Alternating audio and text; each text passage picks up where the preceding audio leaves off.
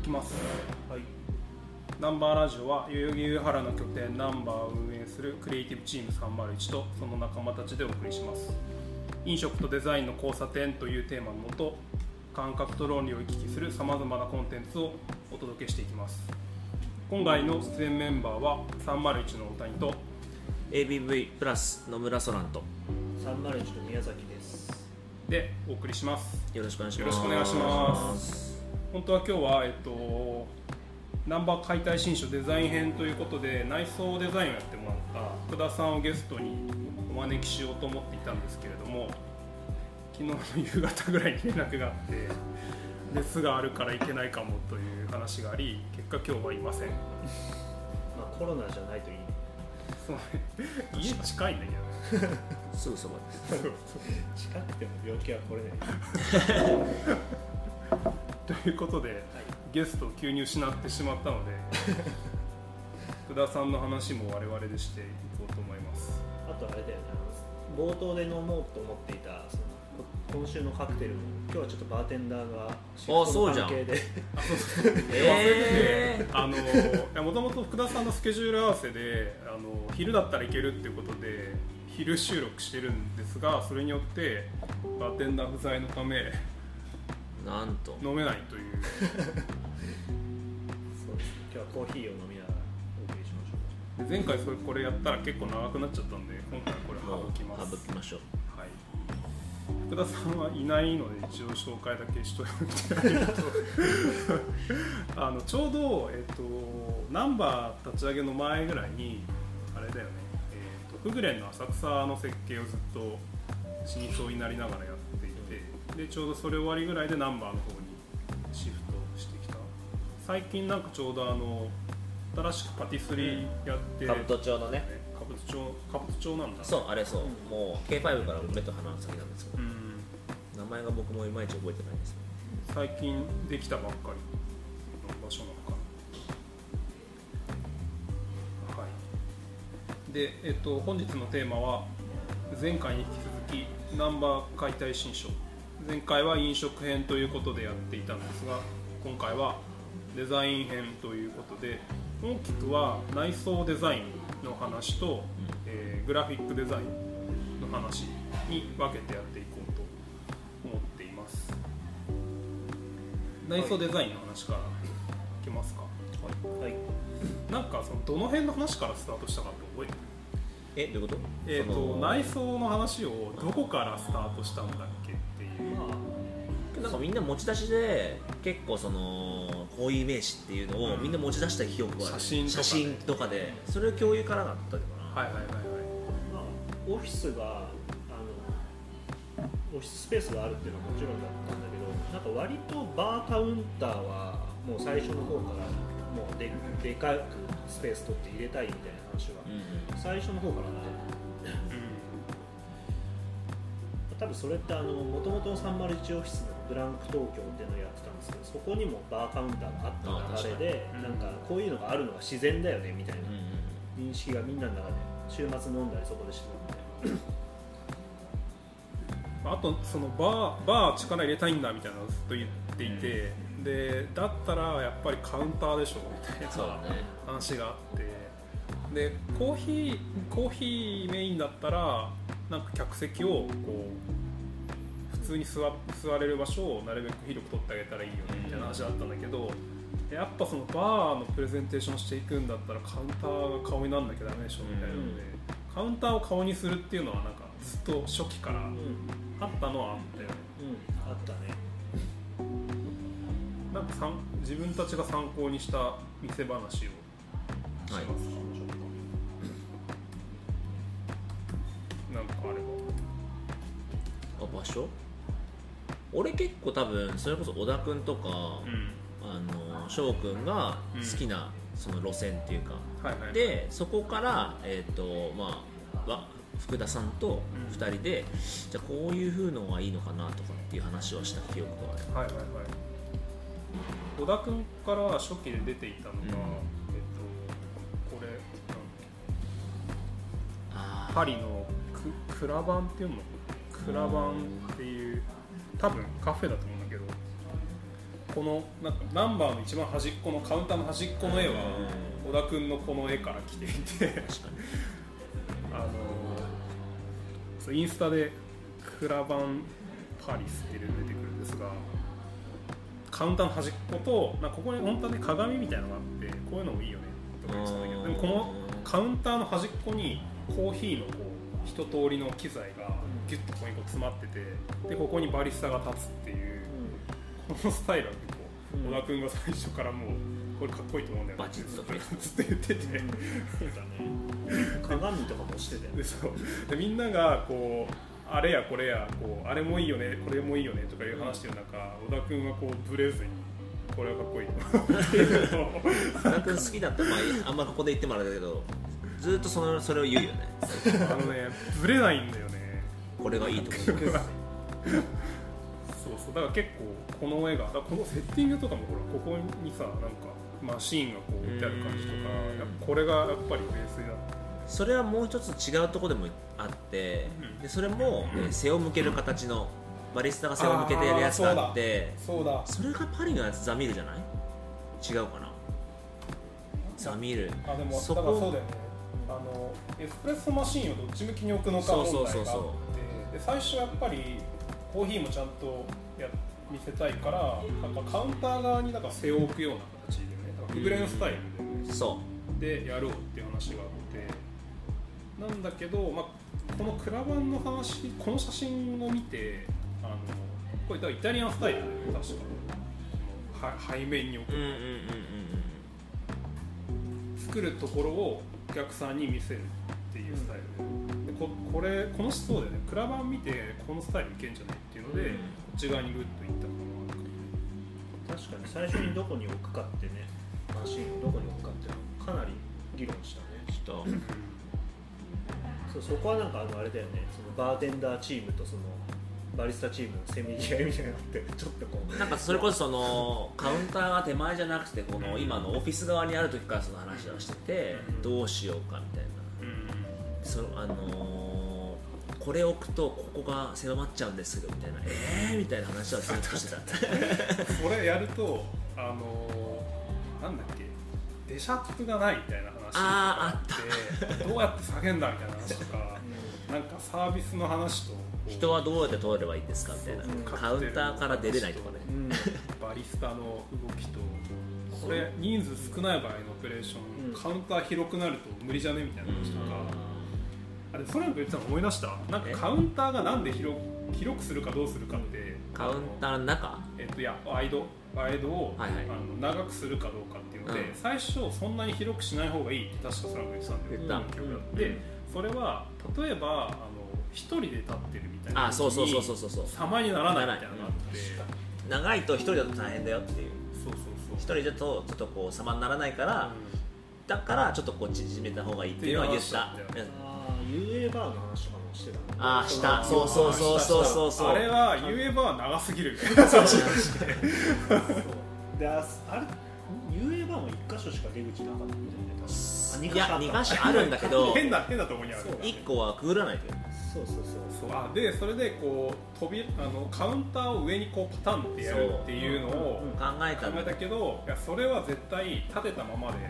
放置されるから意味ねえみたいな話があった。確かに何箇所出るか問題もあったもんね、確かにね、今でいう窓側の方も本当は開けたかった、そうね、その通り道をさ、どれぐらい狭めるのみたいな、すれ違う得るかどうかみたいな、あったよね、これいけるみたいな、これ太ってる無理みたいな話とか、これちょっとまあ体こう寄せればこうひねればいいんじゃないとかいう話もした。なんかどう今その結局出口1箇所にして使ってみてどう、確かにやっててどう話、俺は実際もう全然入ってないからだけど、別にそのカウンターのさ今、コーヒーマシンがある場所って結構集約されてるから多分出なくて大丈夫、だからこっち側にあってよかったなっていうのはあるけど、レジがこっち側にないのがちょっとやっぱり大変なのかなって、こっちにもないのか、2つあると楽だったかもしれないっていうぐらい、けど出口問題としては1個は全然十分、意外となんかよくできてたよね、うん、結構議論したからねこれねだって前回のさ話じゃないけどさ、うん、ここを結構飲食チームがっつり最初から入って徹底的に議論するって、うん、やっぱり自分たちがオーナーでやる店じゃないとなかなかしにくいよね、うん、なんかね、うん、そうだねそうね。あとそのサイズその出口のサイズも全然あれで十分、うん、十二分だったし、うん、あとそのバーカウンターの中のそのバックバーって言われてるそのオペレーション的にもあの使える場所も結構俺とはあのアキコでいろいろと話して、うんまあ、その当時は SG で働いてたんですけど SG もめちゃめちゃ狭くて、うん、もうギリ 1.5 人ぐらいしか取れないもう 1人しか取れないんですよ、うん、それだとやっぱりここだと大変だなと思ったしやっぱりそのクロートじゃないじゃん作ってる人たちは、まあ、素人に近い子たちもいるわけだからどれだけこううまく回れるようにするためにはこのサイズがベストだと思うで今もこれは自分の中でもベストサイズだと思う、うん、マイナスほんと多分これ10とか10センチとか狭めちゃうと結構なんか窮屈に感じるからでもなくそのカウンターから見た時の見方も考えていたじゃん言ってたそうこれ自分がやったのはその座った時にお客さん側ねそのカウンターまでが遠いとやっぱそのバーとしてのこうグッと距離感というかがなんか少し薄れちゃうそれがトレンチね結構その例としてらしくトレンチはめっちゃ近いけどバーとしてはすごくいいそうだからそこを話しすぎるとじゃないんじゃないかっていうバー感が薄れるんじゃないかっていうそれでせめぎ合いになったんだ、うん、いや大丈夫だからっつって言いながらも、うん、今日じゃあやっぱりギリギリのラインをせめぎ合いをっていうことで自分もやったことないそのなんかこういや普通だったらもうちょっとこの辺が欲しいんだけどまあまあもうちょっとこうつってあのサイズね、うん、トランクホテルも結構狭いんだよね、まあ、あそこはもうデザインしあれだからね、うん、そうなんかカウンターでいうとそのデザインの話でいうと、まあ、その俺がこう今まで行ったカフェの中で一番好きなカフェはそのオスロにあるティム・エンドなんだけど、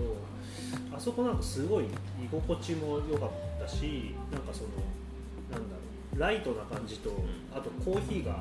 めちゃくちゃうまくて本物感が混ざり合っててすごいかっこいいな。あそこ広いよね。カウンター内広い。結構多分 4,5 人普通、まあ4人は全然なんか仕事できるような感じだと思う。そうだよね。そうでね、俺の今ね話と思い出してきたけど、カウンターのデザインはそのルーバー感みたいなのはティム・ウェンデルボ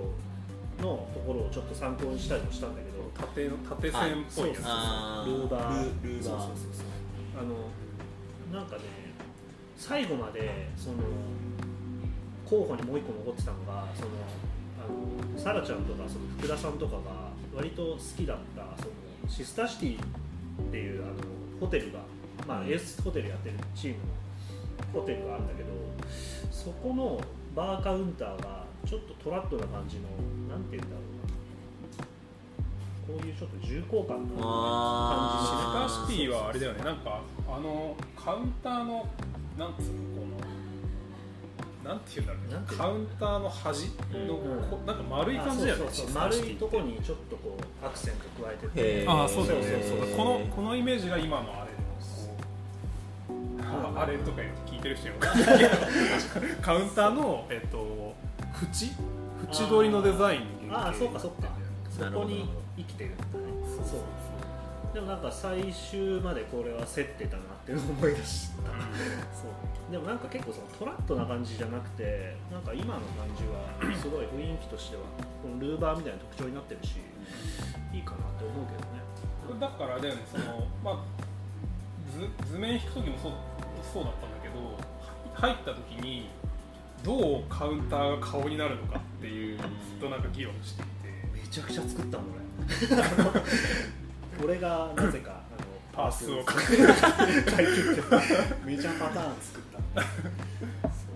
うそれでなんか今のシスターシティとかの話もシスターシティのってめっちゃ分厚いんだよねこう確かカウンターは分厚いそうでちょっと重いんでそう重たいってずっと自分は言っていて、うん、でもそのカウンターがバシッと絵になるのは重要なんだがでもやっぱりカフェとの共存というか軽さを出したいっていうのがポイントだったので、どうやって軽さを出しながらカウンターとしての存在感を保つかっていうのが結構カウンターデザインの肝だったから、だからそのカウンターのさある程度存在感あった方がいいよねとか、だからあの縁をこうちょっと際をああいうマキシスタシティ参考にしながらもちょっと薄くしようみたいな話とか、そうあとまあやっぱりあの棚はあのバックバーンの棚は上まであった方がいいよみたいな、最初なんか上までなかったんだよね。なかったね。なかったっけ？なかった。途中でやっぱり上まであると圧迫感があるんじゃないかって最初言ってたんだけど、いやでもそれやっぱりバー感なくなっちゃうから出そうって言って、で上までにしてもらったりっていう。なるほど。そう。あとまあ素材かな。なんか今オーク材明るい木材を使ってるけど、あれも結構その、まあ、さっき話したラワンとどっちですか。でラワンはちょっと茶色い少しダークなトーンなんだけど。なんかカフェとバーの共存の中で何の材を使うかって、これ多分日本のこう建築設計が今までこう取り組んできたことなかったなんかテーマみたいな、だから参考にするものがないみたいな中でずっとこ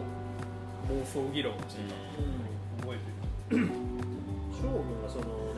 もなんか最初から言ってたのはザ・ミル。ザ・ミルね。そうそうザミルはそのザミル知ってる？今見たけどあんまり多分知らないと思う。コーヒーフォーバレルだっけな？サンフランシスコでフォーバレルとパン屋さんがジョイントで作ったなんかそのベンチャーっぽいパン屋さんなんだけど、まあ、コーヒーと超シンプルなトーストみたいなのがこうだけなんだけど。めっちゃ行列できてて、でもそのカジュアルなね、本当にパン1個とかコーヒー1杯みたいな頼み方ができるのはそれこそパスみたいな、こう一個一個すごい丁寧に作ってるのになんかクロワッサン1個買ってこれるみたいな、そういう世界観があって、で天井高くてもともと確かそのパンを作ってた場所だったのかな、なんかそういう倉庫みたいな工場か倉庫みたいなのをそのままもう中身だけスケルトンみたいな状態になってて、ほぼ加工せずに使ってるっていう感じで、入るともうバーンってこう奥までこう抜けてるみたいな。でこれもなんかスタートアップのオフィスみたいな感じで、スタートアップのオフィスってよくそんな作り込まないでなんかそのまま使ってたりとかするんだけど、でそれで気になって調べたらどこの設計やってんだろうと思ったら、そうこのスタジオ BBA ってとこをやっていて、でこの会社はそのスタートアップのオフィスのデザインとかやってるチームなので、なんかすごい面白いなと思ったのは、サンフランシスコってそういうだからスタートアップとかをこうやってる人たち、スタートアップのビジネスやってる人と、その設計とかやってる建築の人と、あとそのパン屋とかそのコーヒー屋さんみたいな飲食やってる人たちが結構同じコミュニティの中にいて、なんかそれがサンフランシスコのこう独自のクリエイティビティみたいなのを生み出してんじゃないかなっていうので結構感動した記憶があって、サンフランシスコ行った時、そう割と初期からそのイメージはあったのかなって、だってザ・ミルみたいなこのなんつうのルーバーのこの広いやつみたいな天井に最初つけたがってた。そうこれね最初実はこのイメージだった。これできたらこれだったんだこれでもあれだよね、天高が多分必要だから、まあそうね、本当はこれやりたかったんだよ、抜けてる代官山蔦屋の天井とかそういう感じになってるルーバーってそうだよね。でもスタジオ BBA はかなりいろんなのを見て空間参考にして、なるほどそうね、結構だからその今の感じでの飲食店、サンフランシスコの飲食店のデザインを結構手がけている会社、スタートアップとかそう飲食店の空間設計がうまいなという感じだったので、ぜひ見てください、そういうあれだよね、リファレンス探しを永遠とやってたりとか、もう発狂しそうなぐらい毎日そういうことばっかりやってたど。そうだね。けどなんか結構大事だよね。大事そのイメージを共有するじゃないけど、そこのどれだけすり合わせるかによって、多分みんながあこっちの方向でいいんだなっていうなんかこうコンフィデンスじゃないけどちょっとこう自分の中でもあ分かってたんだみたいなとこもあるし、言語だけじゃないもんね。そうだね。感覚もあるから。この部分のこの感じどれだよみたいなそうだからなんかもう当時こう指がこう痙攣するぐらいずっとなんかリサーチをうまくやってた記録がある。そうで僕らのオフィスはその引っ越す前に表参道にあったんだけど、もう徒歩30秒ぐらいのところにねレクサスがやってる、インターセクトね、確かにインターセクトで、あ、そうだね、そう座った時の、今度はこれね、あれだよね、こっちのベンチ側のベンチ側の足なんだけど、座った時のテーブルまでの距離感とか、こう座面までの距離感とか、あと座った椅子とテーブルまでの距離感とかが、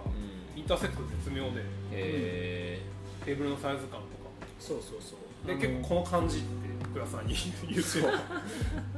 僕らはそのなんていうかよくそこのオフィスがまあ狭いんでいっぱいな時によくそっちで打ち合わせやってたんだけど、その時にここストレスないよねって言っていて、隣の人の距離感もそうだしマックが2人がこう広げてもギリギリ大丈夫だし、まあなんかすごい気持ちいい高さ、椅子の高さとかそういうのも全部気持ちいいよねって話をしていて、かなりもうこれいいじゃんちょうどカフェの内装を話してる時だからこれぐらいだよみたいな。そうだね、なんかそのそう作業用みたいな感じに過ぎるとまたそれはそれでなんていうのかな、飲食重要視してないかとか、そうなんか結構絶妙なとこだったよね、そう大前提で言うと僕らがこうオフィスとしても使うっていうのがまずあったので、だから知らない人ももしかしたら店に来てくれてる人でいるかもしれないけど、カウンターの下とかにも全部等間隔に電源が仕込んであるんですよ。で Wi-Fi は自由に使えて、だから他の人が来ても外の人が来てもなんか作業ができるようにはなっていて、それはなぜかというと僕らのオフィスだからっていうなんかそのバーだとさ、どうしてもなんかお酒飲みに来た人のための場所っていう感じがすごいあってさ、なんかあんまりこうカウンターでマック広げてるとちょっとなんか、まあね、空気読めよみたいな感じがあるじゃん。それはありますね。でもそれが共存できる場所にしたいなと思っていて、でもそれってこうなんていうのかな、そういうモラルは守ってほしいと、でもそのマック広げてるかどうかではなくて、なんかお互いをリスペクトしながら、相手のことを考えながらその場にで振る舞えるかことの方が重要だから、なんかそれをお互い考えられる関係性で一杯飲みに来てる人の横でマック広げてる人も入れるっていうのをやりたいよねっていうのが、そのカウンターにも電源全部つけたっていう経緯だった、今結構ね、実際その作業している人が普通にいる中でお酒楽しんでる人いたりとか、結構あんまりこう他のバーとかだと見たことない感じ。でも、まあ、今昼だけど、昼もね結構こっちベンチ側はマックで作業してる人たちがいて、カウンターもマック広げてる人とコーヒー一杯楽しんでる人とスタッフと会話してる人とみたいなのがこう混ざってて、一応イメージしてた感じで使ってもらってる感は、そうだね。あと俺がその、デザイン目線でその気にしてたのは構造上こっち側のオフィスが奥側にあるから、なんかデザイナーとかだと外からこう後ろからこう人を通られて覗かれたりするとちょっと気になるなとは思ってたんだけど、言ってた守秘義務ってそんなここもないけどね実際作業するときに後ろに人が通られるっていうのはどうかなと思ってたのね、ずっと。あったな、確かに。それの解消、ここにあったでしょ。あ、そうこっち側の今のカウンターの奥が全部背もたれになってて、でなんか背中壁に向けてるシチュエーションを増やそうと思ってたんだよね、俺は最初。でもそれを結局、やらなかったんだけど、でもなんかそれをうまく解決したのってこのやっぱり段差というか意識レベルの視点のレベルのこうなんていうの段階的な差みたいなやつがあるとなんかそれがすごい生きてるなっていう気がしてる、ちょうど僕らのオフィススペースに入るときに2段上がるんですよ。でそれによって普通にグラウンドレベルの人たちと視線がちょっと合わなくなる、そうすると人間の意識的になんかあんまりここって別の場所だっていう意識的な境界線が引けるので、あんまりこうなんていうかそこの人たちが気にならなくなるっていう、これ面白いなってすごい思っていて、割となんかでもそここだわって最後まで譲らなかったんで、なんか福田さんにここやんないとやんなければ予算下げられますって言われてたんだけど、いやここはやりたいって。でもやっぱりオフィス側からこう向こう窓側を覗くとやっぱ段差もあってすごいこうスーッと抜ける感じ、視線が抜ける感じ、多分同じグランドレベル一緒だったら結構ここが目線に入ってくるから、やっぱなんか空間が一個向こうにあるみたいな感じになるんだろうなって、確かに。いやなんか人間のそのうまく意識のねそういう差を使ってうまくやったなって、これ未だに割と好きなデザインなんですけど確かに使ってるとだんだんなんか慣れてきて、忘れてくるよねそうですね。もう一個その境界線になっているガラス戸があるんだけど、これ開くんですけどなんか開いてても実はそんなに気にならないんだよね。だから意識を分けてるのはこのガラス戸ではないっていう段差だ、そうそう段差だっていう、音問題はね実際あるけどね、その閉められるようにやっぱしてそれは良かったなっていうか、初期福田案ではこれもなかったよね。なかった、これいらないってつなぐということはこういうことです、ね、いやでもそれはそれこそそれ飲食とそのオフィスをつなぐためのってことですね。そうなんか初期副団は結構ドラスティックなのがいっぱい出てきてそれは結構困るのではみたいなまあなんかそうだね、俺は違う意味でそのイベントとかやるときとかなんかつながってる瞬間も欲しいなっていうのが確かにあったから、なんかまあその開閉するっていうのはまあいい折衷案だなとは思ったけど、そうですね。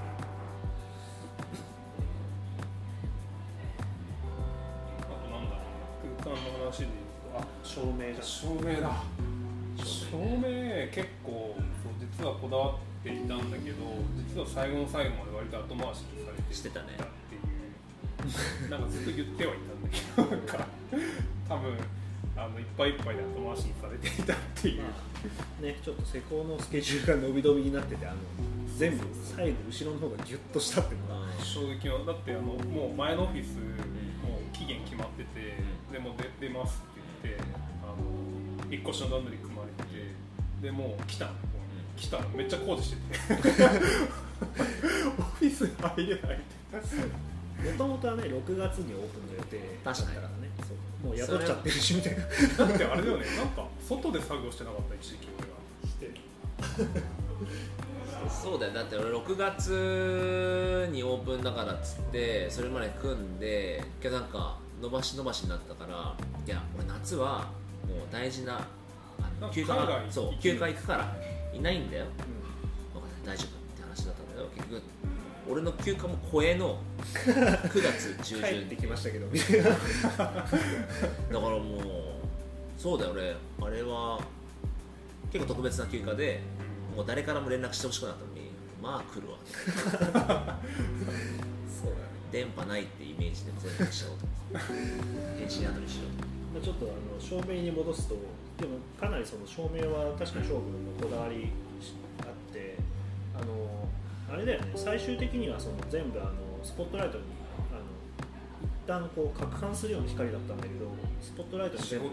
そう変えて、そうだ全部そう後から変えて、でなんか元々の予定だとバックバーが光る予定じゃなくて、その光らなかったの。そう、ソラン君とかのバーテンダーの手元に光が落ちるような設計だったよね。そしたら異様に暗い。そうそうそう。で最初だからその上のスポットが想像より圧倒的に広がっちゃってて、でこの照明のタイプだとその、まあ、もう一個変えられるけどそれが一番その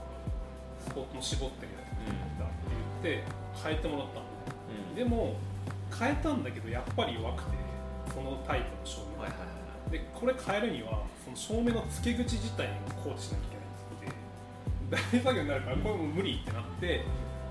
もうそこ諦めてで結局その大事なのはこのなんか明るい木がオーク材で夜になった時にどうやってバーの世界に切り替えるのかっていう、まあ、前回の話で非日常みたいな感覚をどうやって出すのかっていうのでこれはもう照明しかないと思うんですよ。照明をめっちゃコントロールするしかないと思ってでもうスポットで目線闇を作ってポイントにライトを当てる。で意識をそこにフォーカスさせるっていうもうこれだなと思って、うん、でそこはもうたどり着いてたんだけどどうやるかっていう話でもそこが最終的にギリギリで反映しきれてなくて、うん、でもう直前で LED ライトをぶち込んだんだよねああねそうそうそうそうあれがだから SG スタイルでスポットで闇と光を分けられないんだったら明るい部分を作っちゃって、うん、そっちに目線を生かせるっていう、うんSG から学んだテクを応用させたっていうあれけど SG は SG でし後ろもあってあと上からもあってね、うん、そうなんだけどでもあれってちっちゃい照明だから、うん、SG もカウンター側の照明が一番強いから ね、そっちに目がいって、うん、で相対的に周りに闇を感じる作りになってるけど、うん、もうその方法しかないって言って急遽 LED を突っ込んでもらった、ね、でもやっぱりあれがあるから夕方になった瞬間に、うんパッとこうなんかバーン顔変わる昼と夜のやっぱり顔の違いがあれがあることによってなんか出たんじゃないかなそうなんかそれは予測はあんまそこまでしきれてなかったけどその窓が大きいから昼はものすごい光が入ってきてまあすごい昼のカフェっぽい雰囲気をそれが作ってくれるんだけどある瞬間にこう切り替わるっていうねその作り込んだ光に変わるっていうのはその窓が大きいからなせる技というかだからよく昼に来た人には夜また来てみてくださいとか夜来ている人には昼来るとまたちょっと違いますよって言うんだけ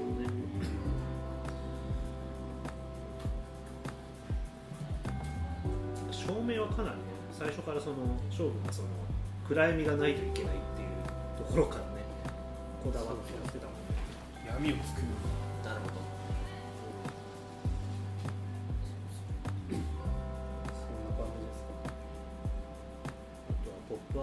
スペースがいかにポップアップスペースの話しようかどうぞしよっかって言った後にまさかもともとはそのカフェバーなんだけど、まあ、ちょっとその僕らはデザイン会社なのもあってそのデザインドメインの人たちも来てもらいたいなっていうのがあったんでそういうのをうまくやってるところってどっかないかなっていう話はしてたんでねでそれでたまたまその小田君がうちのバリスタのヘッドの小田君が、パドラーズコーヒーに立っているという話を聞いて毎週日曜日だけなんか入ってたんだよなんかで、ね、企画かなんかでね入っててでそれに会いに行った時にパドラーズがそのうまくそのコミュニティをちゃんと作っていてその中心として機能しているとでそのさらに一番その循環の源になっているのはその入り口入ってすぐ右手側にポップアップスペースがあるんですけどそこ スペースで毎週企画をいろいろやっていてそれによって新しく人が来たりとかそれつながりできたりとかそういうものを動かせているのがやっぱ大きいんだなと思ったんだよねでそれでこれやりたいとこれだと思ったんだけど、まあだからそれでね、ちょっと松島さんにも相談したりね。パドラーズコーヒーはあれだよね。松島さんたちとソランクももともとつながってたし、まっちゃんは結構昔から。で後藤さんも知り合いだったし、まあ、小田君は中で仕事してたしっていうので、なんか偶然すごいつながりがあって、であそこもなんか普通のこうなんていうのかな。コーヒー業界とちょっとなんか外れた感じというか、うん、独自のやっぱりいろんなカルチャーと混ざりながら、うんまあ、コーヒーを一つのこう武器にしながらもなんか、まあ、コーヒー屋なのか何なのかなんかコミュニティスペースというかカルチャースペースっぽい感じだったよね。だからその辺が多分